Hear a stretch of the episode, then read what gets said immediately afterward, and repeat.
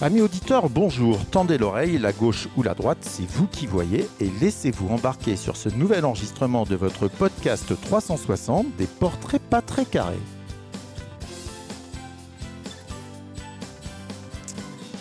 C'est vous qui voyez, une formule qui amuse toujours ma co-animatrice de compétition qui, dois-je le rappeler, y voit que dalle. Du coup, par effet d'aubaine, ce n'est pas sans une certaine fierté, voire même fatuité, que j'ai l'immense privilège de la conduire pour chaque émission jusqu'à nos invités. J'ai nommé Morgane Legrand.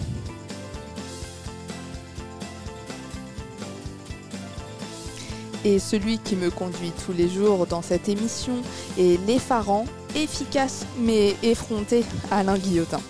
C'était pas tant, Morgane. Je doute que ce soit totalement justifié dans un sens comme dans l'autre, mais je me vois toujours beau dans tes intros. Enchaînons. Tu refais à nos auditeurs un petit pitch de notre podcast ?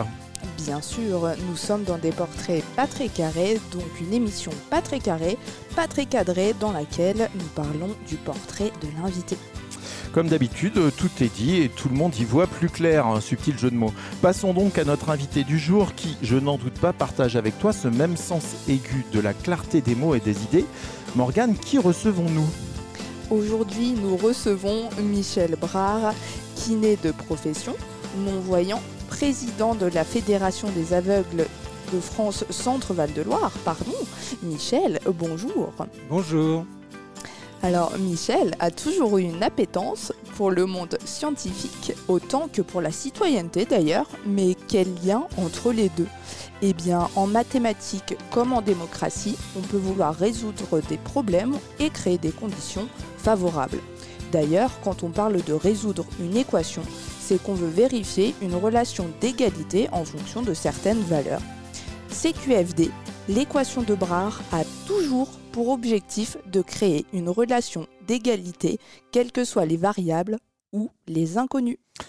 L'équation de Brard, carrément, on reçoit un mathématicien, j'ai encore l'air malin. Bon, égalité, égalité, comme tu y vas, Morgane.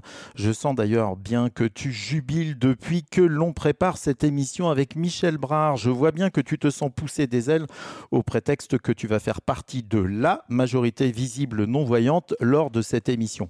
Je sens également un coup venir avec Michel. Vous allez essayer de me perdre en me parlant de trucs improbables dont les Les aveugles ont le secret.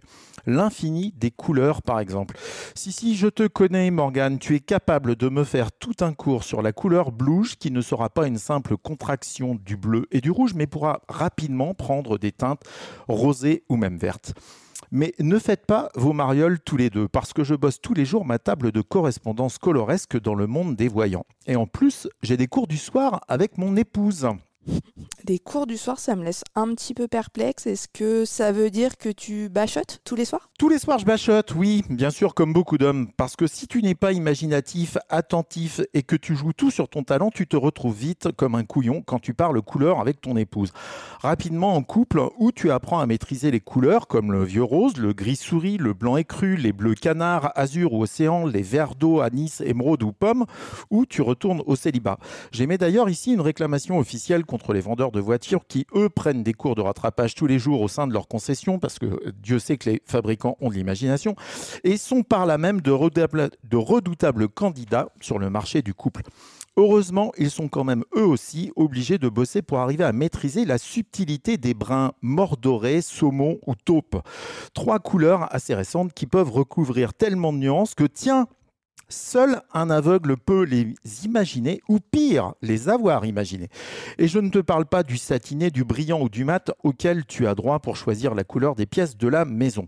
Souvent, le vendeur te regarde avec un air compatissant s'il est sympa, ou de merlan frit s'il se fout de toi. Je suis sûr, d'ailleurs, que c'est des non-voyants qui font le marketing chez Dulux Valentine. Ceci dit, je vois le mal partout. Voir le mal. Tu suis toujours, euh, Morgane ? Je l'ai. Je reprends, je vois le mal partout parce que je ne compte plus le nombre de fois où je ne trouve rien dans le frigo, dans le frigo pardon, alors que c'est visible comme le nez au milieu de la, de la figure d'après mon épouse. Et pire, je ne vois pas plus loin que le bout de mon nez quand je cherche mes chaussettes, mes slips, mon portefeuille, mes clés de voiture, ma carte bleue, bref, tout ce qui ne fait pas au moins la taille d'une bagnole. Mais revenons à nos moutons, ou plus exactement à mes M and M's du jour. Michel, Et Morgane, M and M's, vous l'avez aussi.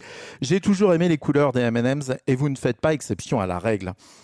Pas pour vos couleurs, mais pour tout ce que vous savez faire malgré votre handicap. Oui, oui. Comment ne pas saluer cette formidable capacité que vous avez à gérer ce que la majorité voyante dénomme ténèbres? Comment ne pas s'ébobir, j'aime le terme s'ébobir, du formidable champ des possibles que vous ouvrez tous les jours en développant des capacités de mémorisation ou du courage à, face à l'inconnu lié au noir, comme peu peuvent le faire chez les voyants? Mais surtout, comment ne pas s'émouvoir de la poésie de vos propos quand vous mettez des mots sur des couleurs ou des paysages, ou même sur la seule bande sonore des films. Alors, oui Michel, je te le dis, c'est toujours avec une immense joie et une fierté à peine dissimulée que j'ai encore ce jour donné mon bras à Morgane pour vous amener tous les deux à représenter la majorité visible non-voyante du jour. Et Michel, c'est avec la couleur de la banane que tu devines sur mon visage que je te dis... que je te dis bienvenue sur ton portrait pas très carré.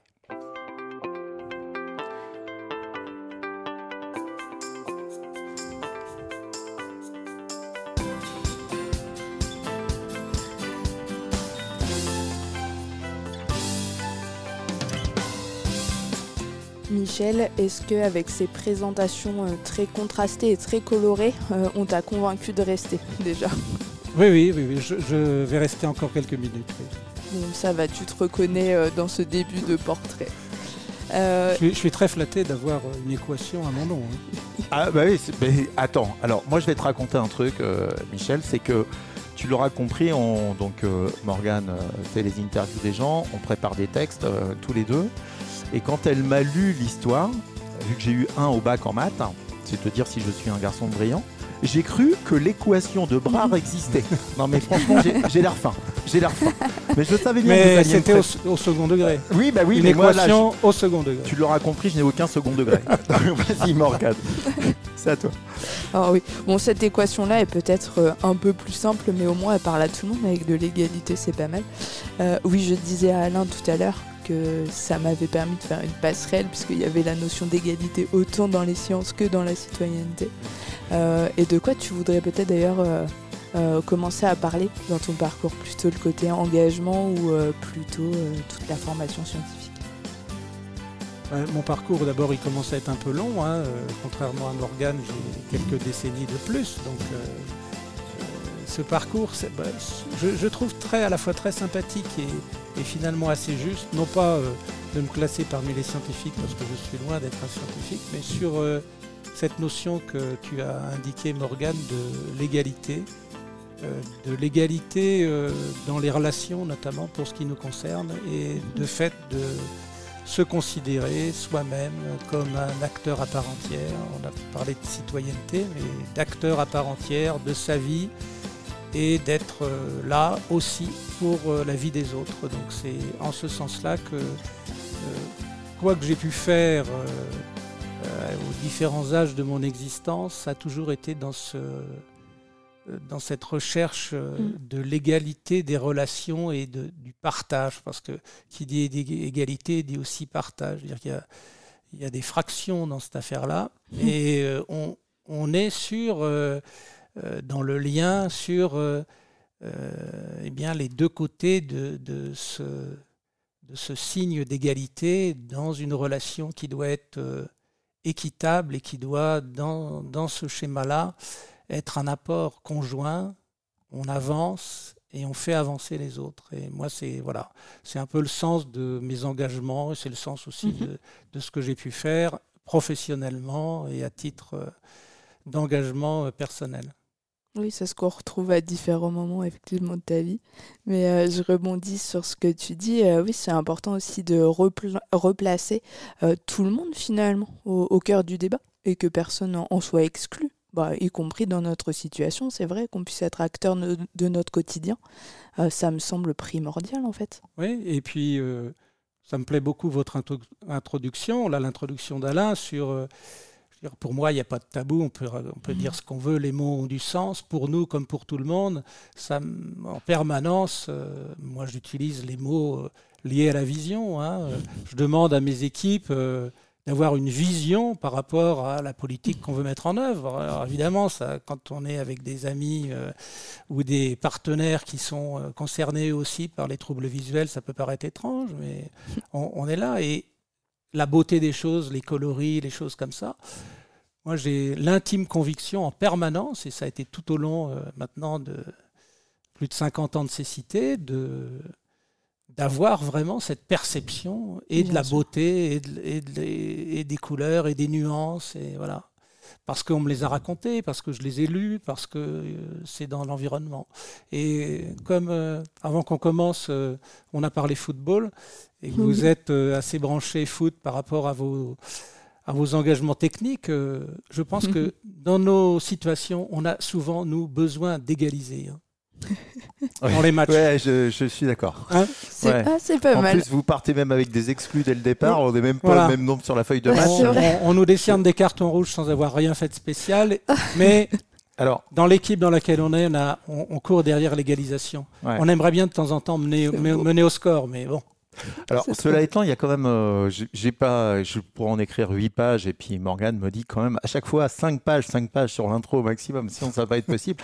Mais je, je suis, euh, je, j'adore le fait que euh, dans le dans le langage courant, la couleur taupe, on la met à toutes euh, les euh, à toutes les sauces hein, ces derniers temps. Euh, le moindre magasin, euh, il y a toujours une couleur taupe. Hein. Et on dit quand même myope comme une taupe hein, qui oui. voit que dalle. Donc, euh, oui, donc une nouvelle fois, je, moi, c'est je, pas sans lien. Hein. Ouais, moi, je suis, moi, je suis sûr que c'est vous qui l'avez mis.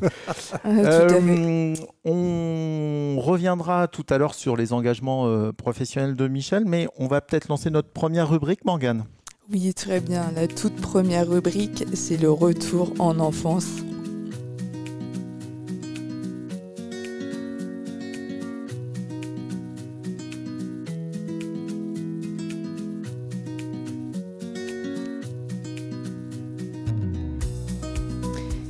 Michel, on va donc repartir en enfance pour bien commencer l'émission. Alors toi qui as grandi plutôt en Loire-Atlantique et en Bretagne, quels souvenirs gardes-tu de ton enfance dans ces coins-là ? J'ai une grande chance, hein, c'est que j'ai des souvenirs euh, d'une enfance extrêmement heureuse. Euh, effectivement avec toute une partie au bord de la mer, à Guérande, euh, où je jouais... Euh, alors c'est pas très chouette de dire ça, mais on jouait à la guerre avec mes copains parce qu'on habitait à l'intérieur des remparts. Et quand, ah on, oui. a, quand on a un petit garçon de, entre cinq et dix ans et qu'on habite euh, là où il y a des remparts, une tour et qu'on peut aller dedans parce qu'à l'époque euh, c'était possible, ben, voilà, on se sent l'âme d'un chevalier. Alors j'ai un, voilà, c'est peut-être ça aussi, j'ai gardé cette âme-là. De... Je raconte beaucoup d'histoires à mes petits-enfants maintenant et dans mes histoires il y a souvent des... chevalier au grand cœur, donc je m'imaginais quand j'étais petit un peu comme ça, euh, voilà.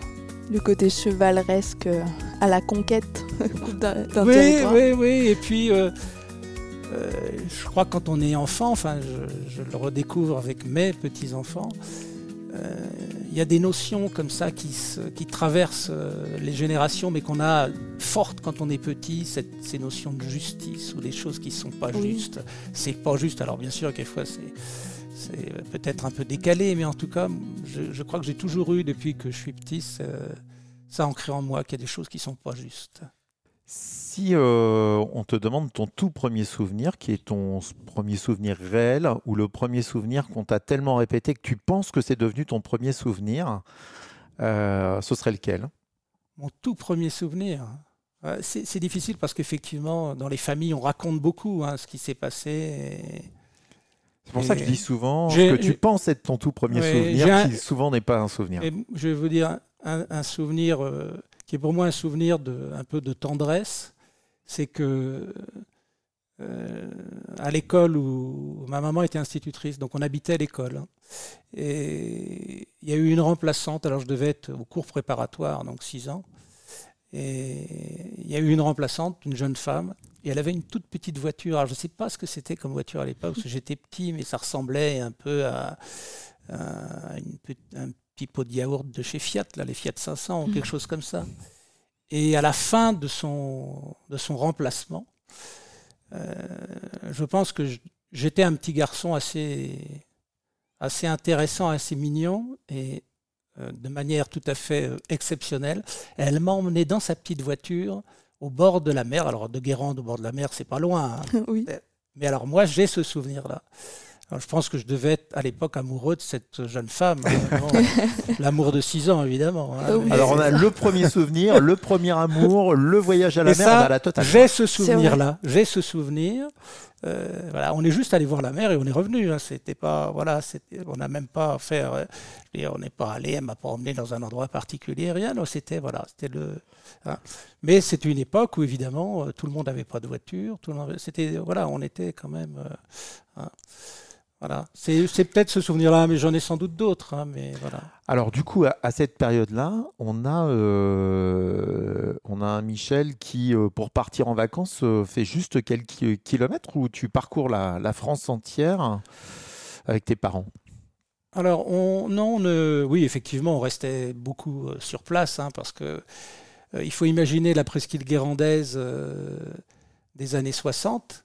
Euh, Pas touristique comme elle l'est devenue euh, quinze vingt ans plus tard. C'est quoi. Rien de le dire. Hein, c'est-à-dire c'était une région assez pauvre, assez isolée parce que les routes étaient dans un état euh, terriblement euh, dégradé.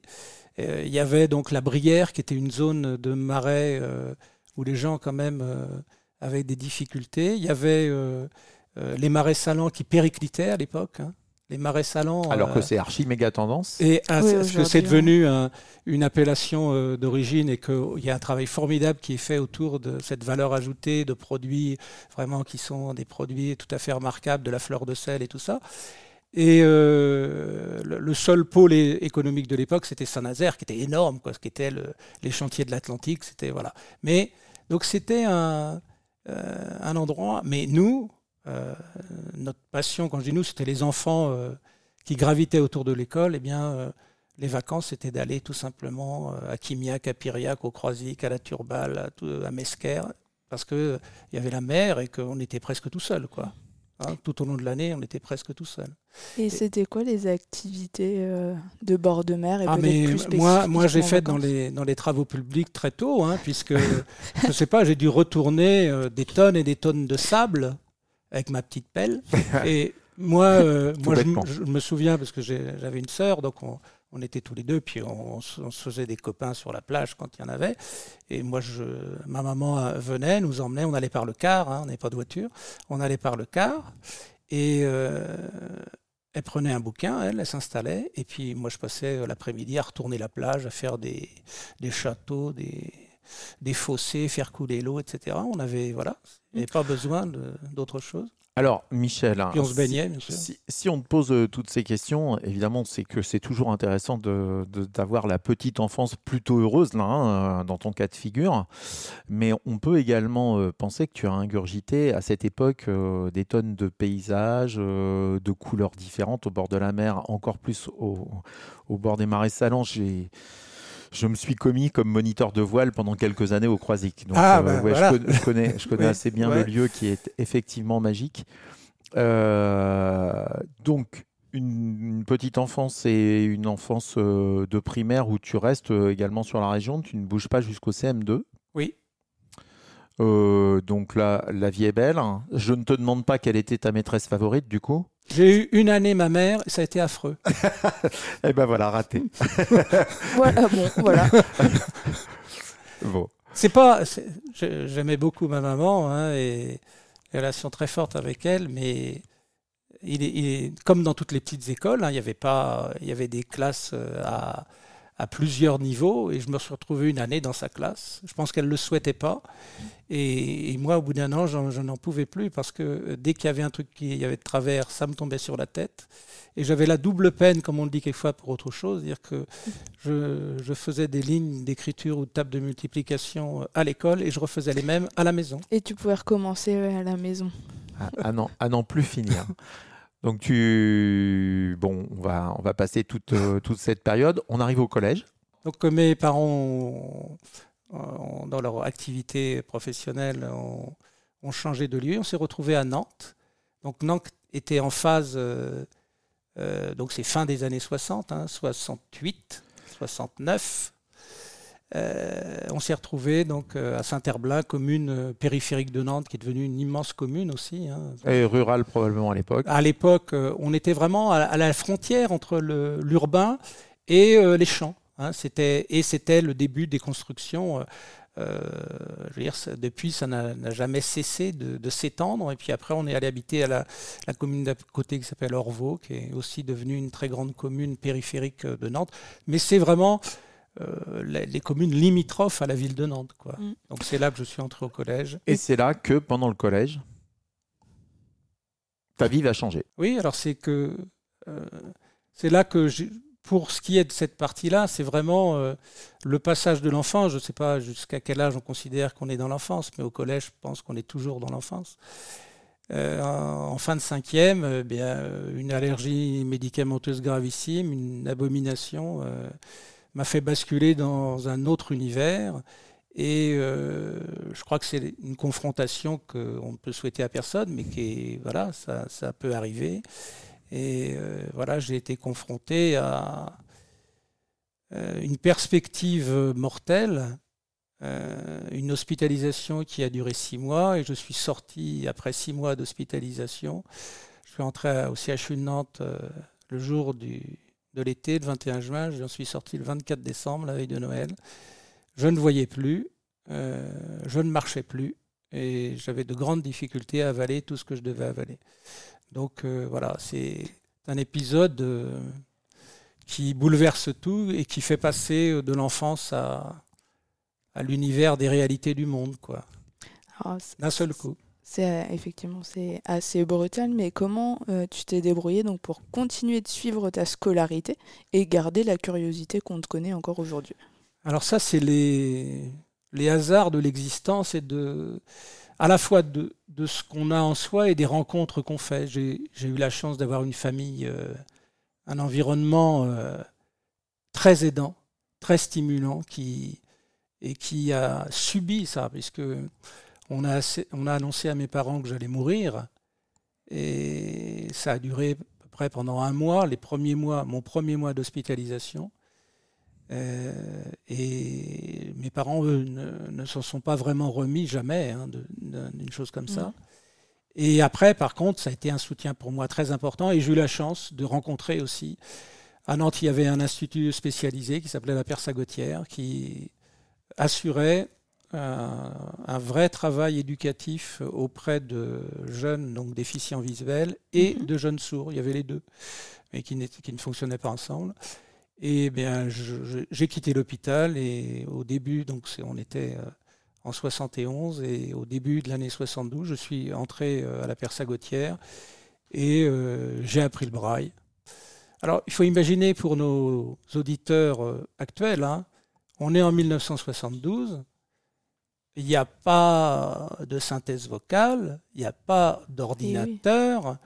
euh, il y a euh, des tablettes braille avec des poinçons, il y a quelques machines à écrire braille, il n'y avait pas encore les Perkins, elles sont venues tout de suite là après.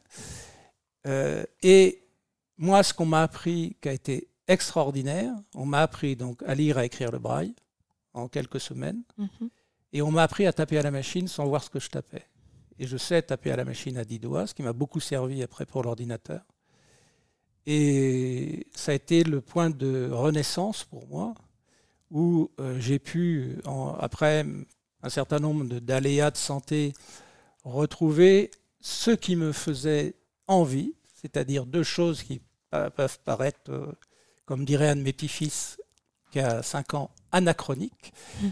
J'avais envie de deux choses, de faire des maths et de faire du sport. Et au cours de cette année soixante-douze, j'ai pu recommencer avec le braille à faire des maths. Et grâce à l'environnement autour de, de cette institution, la Persagotière, retrouver une capacité à faire des, activi- des activités physiques.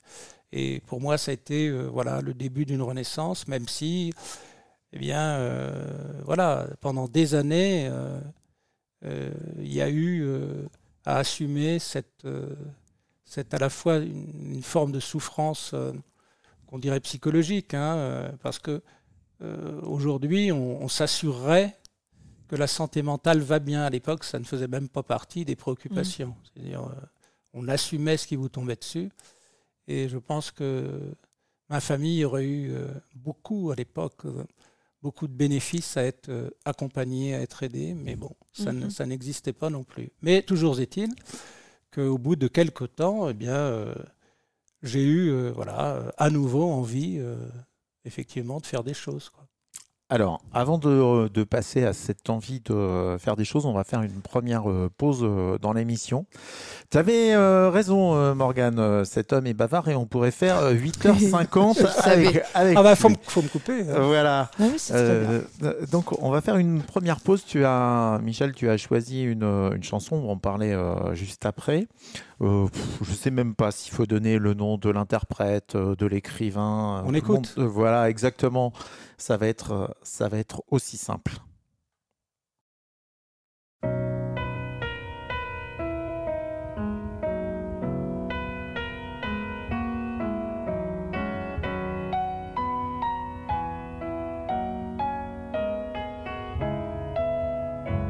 Quand on n'a que l'amour à s'offrir en partage, on joue grand voyage qu'est notre grand amour. Quand on n'a que l'amour, mon amour, toi et moi, pour qu'éclate de joie chaque heure et chaque jour.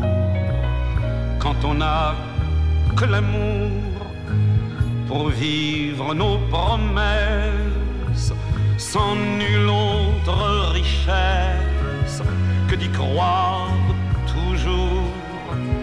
Quand on n'a que l'amour pour meubler de merveilles et couvrir de soleil la laideur des faubourgs. Quand on n'a que l'amour pour unique raison, pour unique chanson et unique secours. Quand on n'a que l'amour pour habiller matin pauvres et malandrins de manteaux de velours. Quand on n'a que l'amour à offrir en prière pour les mots de la terre en simple troubadour. Quand on n'a que l'amour à offrir à ceux-là dont l'unique combat est de chercher le jour. Quand on n'a que l'amour pour tracer un chemin et forcer le destin à chaque carrefour. Quand on a que l'amour pour parler au canon et rien qu'une chanson pour convaincre un tambour.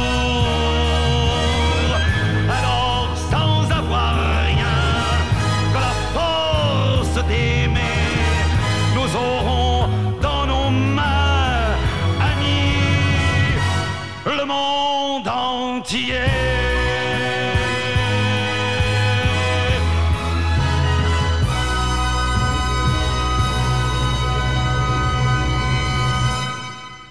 Jacques Brel, quand on n'a que l'amour, je pense qu'il n'y avait pas besoin de faire ni les présentations du titre, ni de...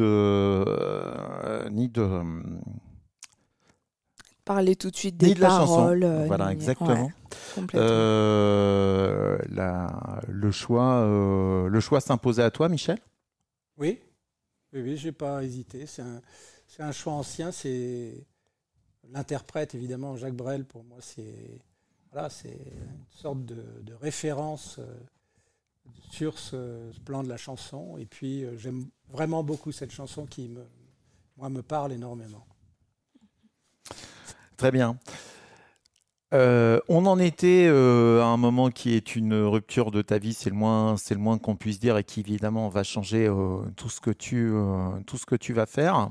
Mais avant de, d'en, d'en revenir à cette, euh, à cette suite, euh, j'aimerais euh, lancer euh, la carte postale à Morgane, euh, parce que tu me diras si je me trompe, hein, mais j'ai le sentiment que quand même une des, euh, une des capacités que tu vas avoir à décrire cette carte postale à Morgane, je, j'ai été très étonné quand Morgane m'a dit euh, « Michel, il veut qu'on fasse la carte postale à Morgane. » Euh, parce que maintenant, tes souvenirs sont très très loin. Je sais la photo que tu as choisie et je suis hyper curieux de savoir ce que quelqu'un qui a vu jusqu'à ses euh, treize ans, c'est ça à peu près, oui, treize ans, treize ans. Euh, peut garder comme souvenir ou, euh, ou, ou décrire sur cette, euh, sur cette carte postale. Je te rends la parole dans quelques secondes.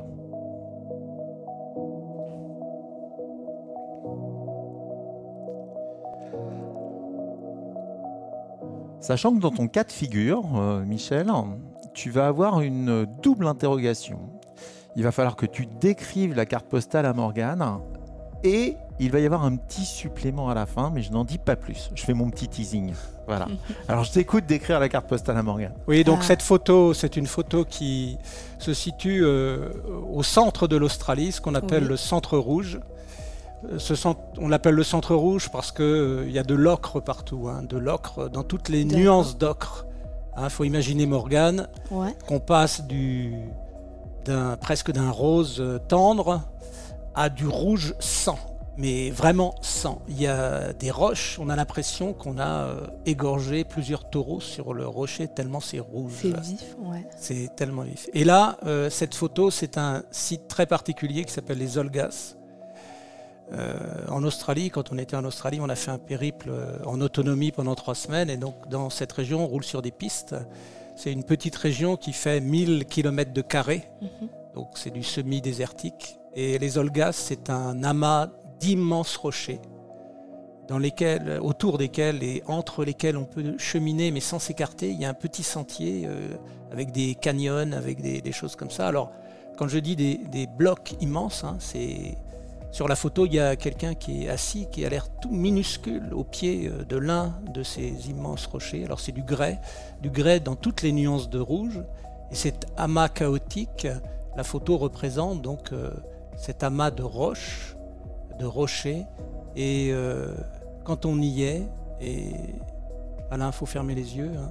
Je ne demande pas à, à Morgane de fermer les yeux, mais quand on y est dans cet endroit-là, euh, c'est à la fois ces nuances de rouge qui changent avec le soleil, en fonction de l'éclairage, euh, en fonction de les faces, des faces qu'éclaire le soleil, mm-hmm. euh, des ombres portées, Euh, de la matière elle-même, des roches, hein, qui sont euh, plus ou moins euh, incrustées d'ocre.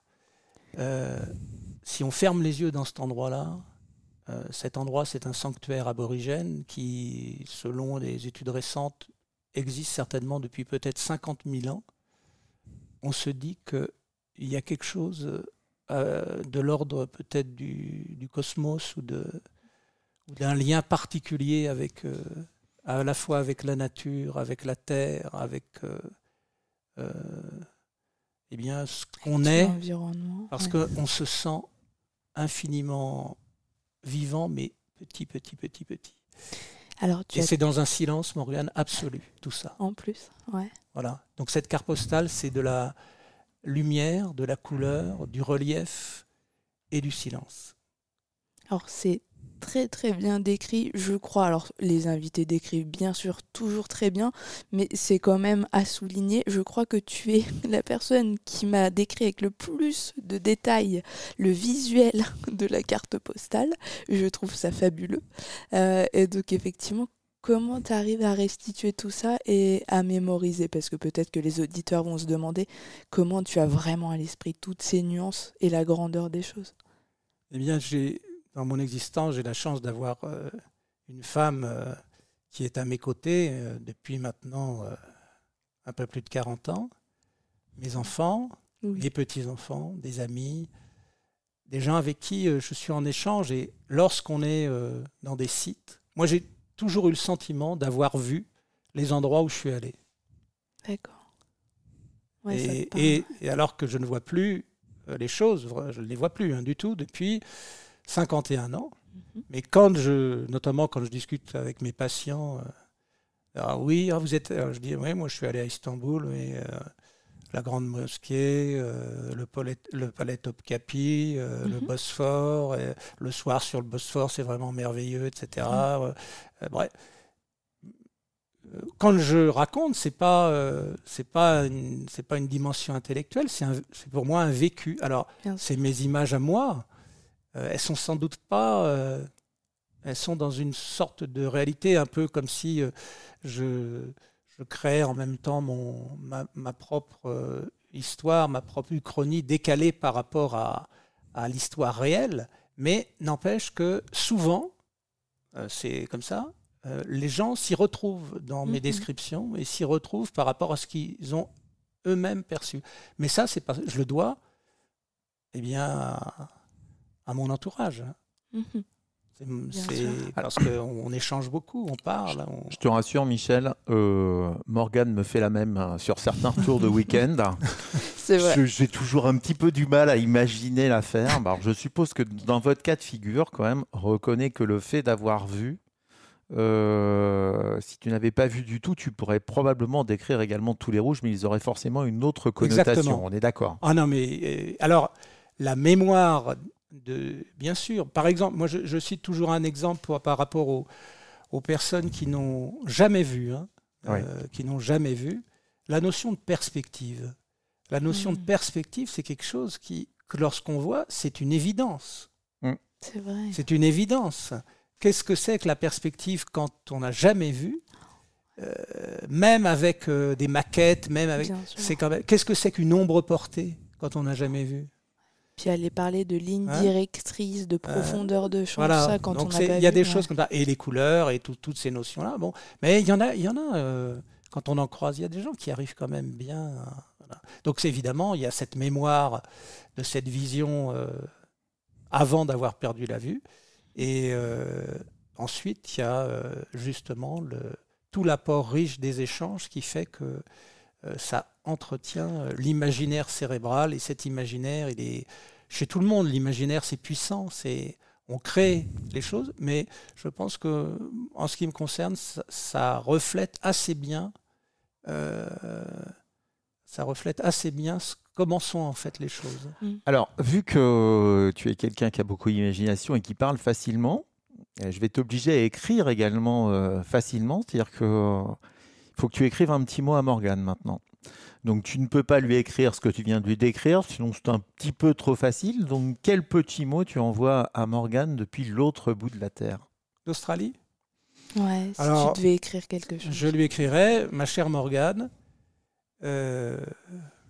au pays des kangourous, parce que c'est quand même le pays des kangourous, euh, il y a une chose qui est, que nous, on a trouvée euh, formidable, Morgane, si tu viens un jour en Australie, c'est la facilité des relations entre les gens. Dans ces grands espaces, il y a quelque chose qui est euh, spontané, c'est la solidarité. On peut pas mettre tout ça sur une carte postale, tu es en train de tricher, de nous embrouiller, euh, Michel. Tu vois une carte postale, tu vois mais le si, concept parce que de moi, la taille de la carte moi postale. Moi, je prends une grande carte postale et je la mets sous enveloppe. Ah, voilà, mais c'est ça qu'il faut dire aussi. Oui, tout alors, écoute, je vais, je vais te raconter une anecdote parce que j'ai envoyé des cartes postales à mon épouse de partout sur la planète, tout en habitant avec elle. Et vu que je n'avais jamais la place, les plus grandes cartes postales que j'ai envoyées, c'était douze cartes postales que j'ai euh, scotchées une à une. Oui. Évidemment, j'ai écrit tout le texte dessus et ensuite, elle les a reçues pendant douze mois. Il a fallu qu'elle fasse le patchwork pour savoir ce que je lui avais écrit. Ah, je t'ai scotché là, tu vois. Comme quoi, c'est possible. Alors, je vais en profiter. Euh, pour enchaîner, euh, on va remettre un, un petit bout du, du, du jingle. Et alors, on s'est lancé dans un exercice qui est toujours un petit peu compliqué. J'espère qu'il va fonctionner. Voilà, c'est, c'est, il est en train de, il est en train de fonctionner. Euh, on a fait, euh, on a fait un appel mystère. Qui, a, qui a-t-on pu appeler, Michel, à ton avis ? J'en ai, j'en ai pas la moindre idée. Tu n'en as pas la moindre idée. Bon. On prend au dépourvu, c'est, alors, c'est un peu le but. Je pense que ça décroche. Et qui avons-nous donc en ligne ? Oui, euh, bonjour. Euh, moi, je m'appelle Monique. Alors, Michel, je, vois pas, je ne vois pas du tout qui c'est. Tu ne vois pas. Alors, tu ne vois pas. Mais j'ai des excuses. Hein. Il fait le mariole en plus. Tu ne vois pas, mais tu sais. Qui, qui, qui est Monique ? Tu en as parlé tout à l'heure. Ah, Monique, c'est mon étoile, c'est mon. Monique, c'est ma vie, quoi. Ton étoile est ta vie, donc ton épouse bien-aimée. Voilà. On a réussi, euh, tu ne le vois pas Morgane, mais on a réussi parce que là, euh, on a réussi à couper le sifflet de Michel. Monique, votre rencontre ? euh, Oui, bah, l'an dernier, nous avons fêté nos quarante et un ans de mariage. Alors, on s'est rencontrés, euh, c'est un petit peu original, euh, en Israël, lors d'un voyage organisé. Nous étions dans le même voyage, sans nous connaître. Et c'était un voyage pour des personnes non-voyantes, donc il y avait un guide pour chaque personne non-voyante. Et euh, le premier souvenir que j'ai, tout à l'heure on parlait du premier souvenir d'enfance, le premier souvenir que j'ai, c'est une discussion sur l'existence et la non-existence de Dieu. Euh, un soir, euh, alors qu'on sortait dans la vieille ville de Jérusalem. Et puis ensuite, donc on a eu l'occasion de discuter d'autres choses quand même. Il y a eu un son et lumière à la tour de David. Alors ça, c'est une grande légende familiale parce que Michel adore raconter des histoires aux enfants, à nos petits-enfants. Il adore raconter des histoires tout court.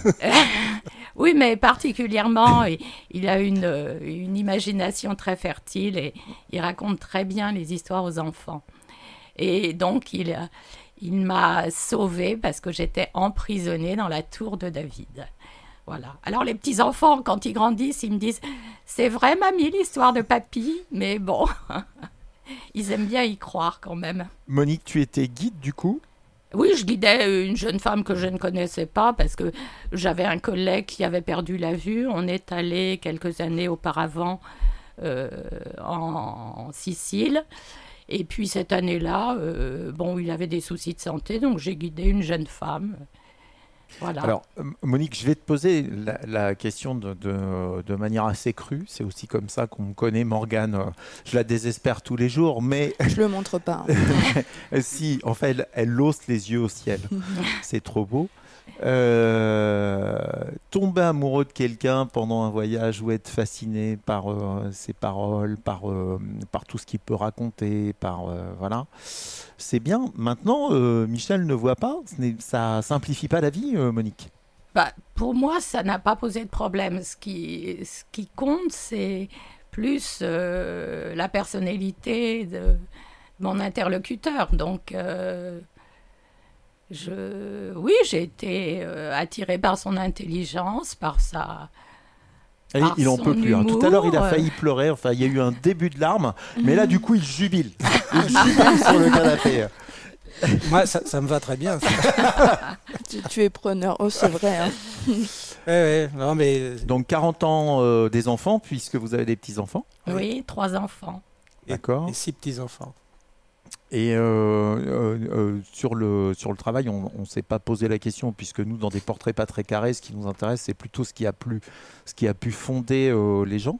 Mais euh, Monique, tu travailles à part ou tu travailles avec euh, Michel dans le cadre Ah non, pas de... du tout. Non, non, moi, j'étais enseignante. D'accord, mmh. Très bien. Oh, que des histoires d'enseignants. Très bien. Un petit mot à ton épouse. Je t'avais t'aime. bien com- t'avais bien commencé tout à l'heure, j'avoue. Je t'aime toujours, toujours. Voilà. Bon, moi je sais plus quoi raconter. Je, je vais pas dans le fleur bleu, moi d'habitude. Il faut que tu m'aides. Il Morgane. est décontenancé. Il, faut... il est décontenancé. En plus, il a perdu la parole. Bon ben, j'adore. Euh, Monique, merci pour euh, merci pour avoir répondu à notre euh, à notre téléphone.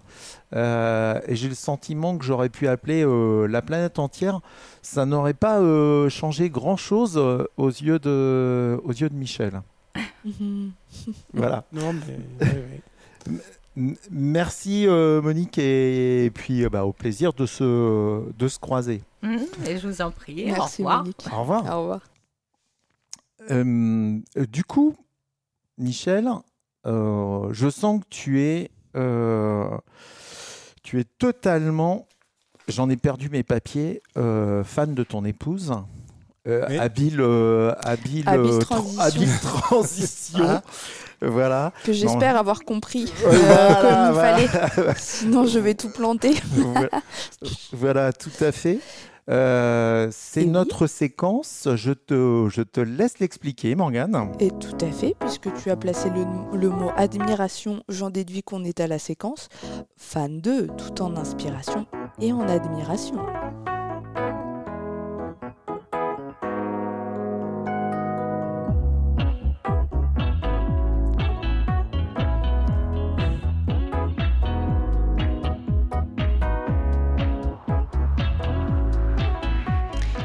Michel, cette euh, séquence euh, fan deux, c'est le moment où on parle en fait des personnalités qui peuvent t'inspirer ou que tu admires.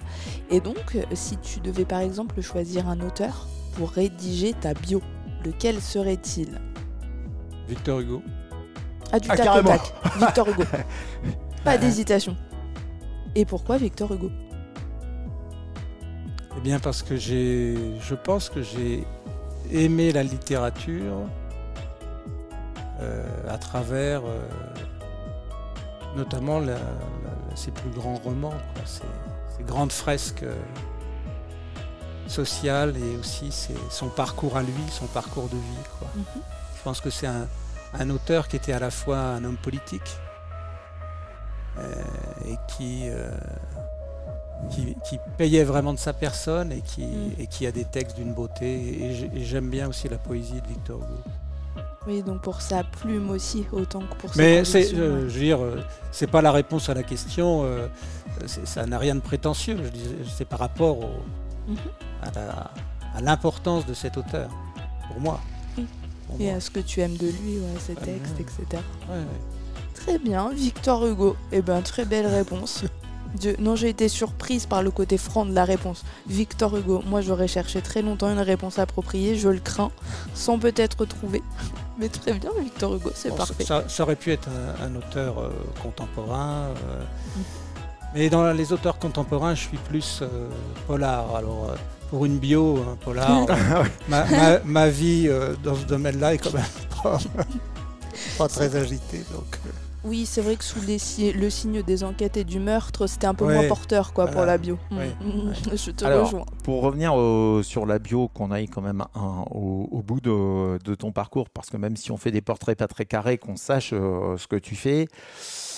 Donc tu perds la vue, euh, on se doute que tout le monde va te... Enfin, on se doute, hein, je pense que malheureusement, ce n'est pas le cas dans toutes les familles, mais tout le monde va t'encadrer. Tu vas prendre le taureau par les cornes, euh, t'emmener joyeusement jusqu'au bac. On passe toutes les difficultés, toutes les joies peut-être. Et euh, des études de kiné dès le départ, où il y a un petit passage avant le fait de devenir kiné.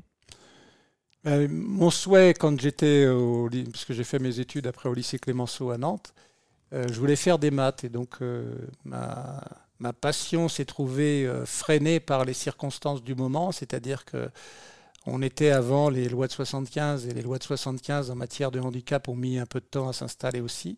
Et il n'y avait aucune obligation euh, d'enseignement à l'époque. Et donc, j'ai fait mes études au lycée sans aucune euh, aide particulière, sans soutien technique. Et donc, je n'avais pas de livre, je prenais les notes à la tablette et je tapais mes devoirs à la machine sans les voir.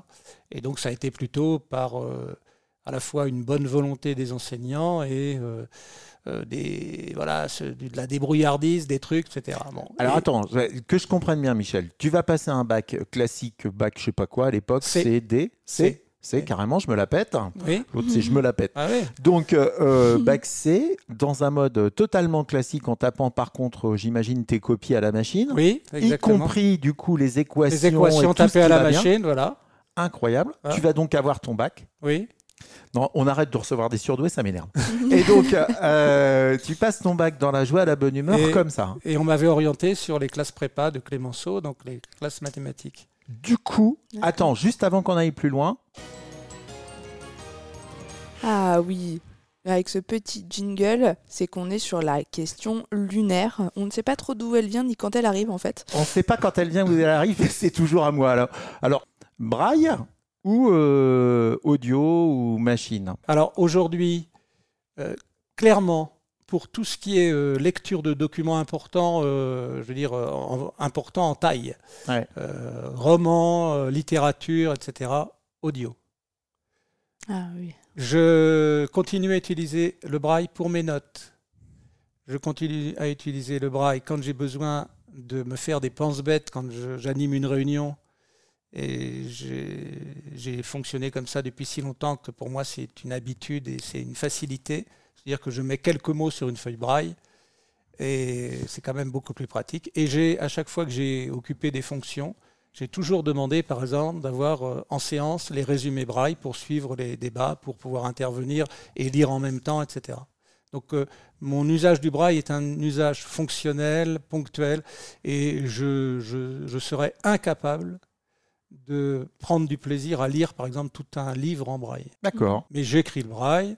Et bon. Mais par contre, tout ce qui est ordinateur, tout ce qui est euh, documents à lire euh, rapide, quand on a, euh, je ne sais pas moi, euh, une vingtaine de, de délibérations, un, un, un rapport à, à lire, cela, je, tout ça c'est de l'audio. Bon, euh, Michel m'énerve, hein, Morgane, je te le dis, parce que d'une question lunaire, il en arrive à une réponse intelligente. Et concrète, ça, ouais, ça, c'est vrai. Ça ne, me, ça ne me va pas. Ça te histoire... frustre. Ouais, ça me frustre totalement. Donc tu passes ton bac et tu deviens kiné. Et je deviens kiné et... Ça a été un choc un peu puisque je me suis retrouvé... Euh, euh, dans, j'avais quitté un peu l'univers de la déficience visuelle en étant dans un lycée ordinaire et je me suis retrouvé dans une formation spécialisée. Donc j'ai, j'ai eu un peu de mal au départ et puis finalement, j'ai découvert euh, ce métier que je connaissais parce que j'avais bénéficié du soin des kinés qui m'ont réappris à marcher quand j'avais treize ans, comme j'avais perdu l'usage de la marche.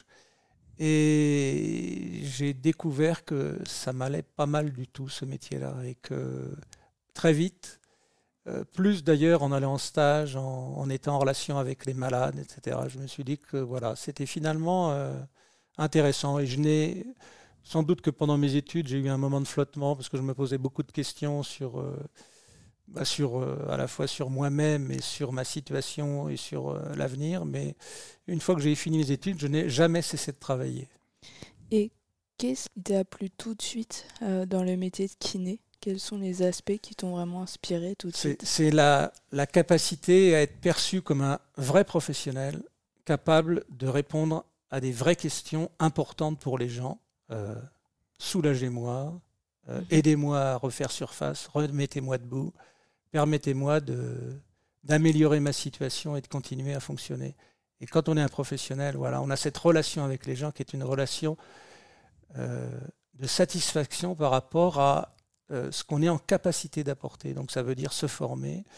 J'ai été formateur dans mon métier, j'ai enseigné, j'ai voilà, parce que je, c'est, on, on a à apporter et on, on a à apporter si on a une vraie qualification professionnelle et d'être reconnu professionnel. Pour moi, ça a été euh, important, important dans ma vie euh, personnelle aussi. Hein, de, Voilà. Et cette relation avec les patients, une relation de confiance, une relation des gens qui vous confient à la fois, pas simplement leurs difficultés euh, ou leurs pathologies, mais aussi quelquefois une partie d'eux-mêmes. Eh bien, moi, c'est, j'ai vraiment beaucoup aimé, j'ai fait ça pendant quarante-trois ans. Et voilà, j'ai beaucoup aimé ça. ça je, moi, j'en ai le, je, j'en ai le, le sifflet coupé. euh, mais le temps passe tellement vite qu'on va avoir la dernière rubrique. Euh, que va t'expliquer Morgane de ce pas. Une nouvelle fois, nous allons te faire travailler, Michel. En fait, Michel, tu vas avoir trente secondes pendant lesquelles nous, on va joyeusement papoter et tu nous donneras un mot pour résumer ton parcours ou te définir à la fin des trente secondes et ah. du petit jingle. Voilà, et pas avant. C'est parti.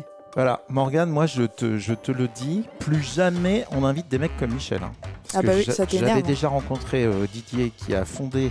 Euh, Les, les restos dans le noir et les spas dans le noir, euh, il y a quinze jours, c'était déjà un enfer. Moi, les gens brillants, il y en a marre. Ah, re- ah oui, rencontrer que des gens talentueux. Ah, ouais, ouais, ça peut être rageant hein, des fois. Hein. Non, puis quand même, euh, deux aveugles sur deux, ça fait beaucoup. Hein. Ça va. Oh, t'arrives à gérer quand même, Alain. Ça va. Ouais, ouais. Ouais, comme je peux. Moi, bon. Pas convaincu. Michel ? Humilité. Humilité. Ça, c'est ce qui résume donc ta personnalité et ton parcours. C'est ce que je souhaite en tout cas. Ce que tu souhaites, bien sûr. Voilà. Très beau mot. Très beau mot, humilité. J'aime beaucoup l'idée de ne pas aborder les choses avec arrogance et de façon frontale. C'est bien, ça. Bah, en tout cas, toujours au combat, ça, c'est sûr. Mmh. Et, oui. ça, et ça, je trouve ça remarquable. Ce qui est moins remarquable, mmh. c'est... Ah, je sais ce que tu veux dire, Alain. Voilà. C'est moins remarquable parce qu'on arrive vraiment, là, pour le coup, à la fin de l'émission. Exactement. Ça y est, on a le jingle. On n'a pas le choix. J'ai la désagréable mission de te dire que nous avons passé une heure ensemble, Michel, et j'espère que tu ne l'as pas vu passer. Très, très agréable, et c'est vrai que ça passe très vite. Et oui, voilà. Tu peux en témoigner, c'est vrai. Et oui, une heure qui vient déjà de s'écouler. Un petit, euh, un petit mot sur ton présent et tes, euh, et tes activités, euh, on va dire... Euh, Dans, dans l'engagement ou dans des associations diverses et variées, c'est le moment. Eh bien, je suis aujourd'hui euh, engagé pour euh, développer des dispositifs euh, pour répondre aux besoins des personnes en situation de handicap visuel, et j'espère bien que ce que l'on fait en région, eh bien, pourra euh, trouver des échos euh, euh, dans les six départements de la région, et tout particulièrement ici en Eure-et-Loire, où on a... On démarre des actions sur le numérique. Aujourd'hui, on a des nouvelles technologies, on a des outils, on a des aides techniques. Il faut absolument qu'on puisse les mettre à la portée des personnes qui en ont besoin. C'est les engagements que je porte avec toute une équipe. Et voilà. On est obligé de se dire au revoir. Et pour dire au revoir, ici, oui. on dit ça dans le langage des sourds avec plein de petits bisous Engagez. devant nous. Tout à fait. On refera ensemble Michel Squet. On fait de la bisou. Bisous. Bisous alors.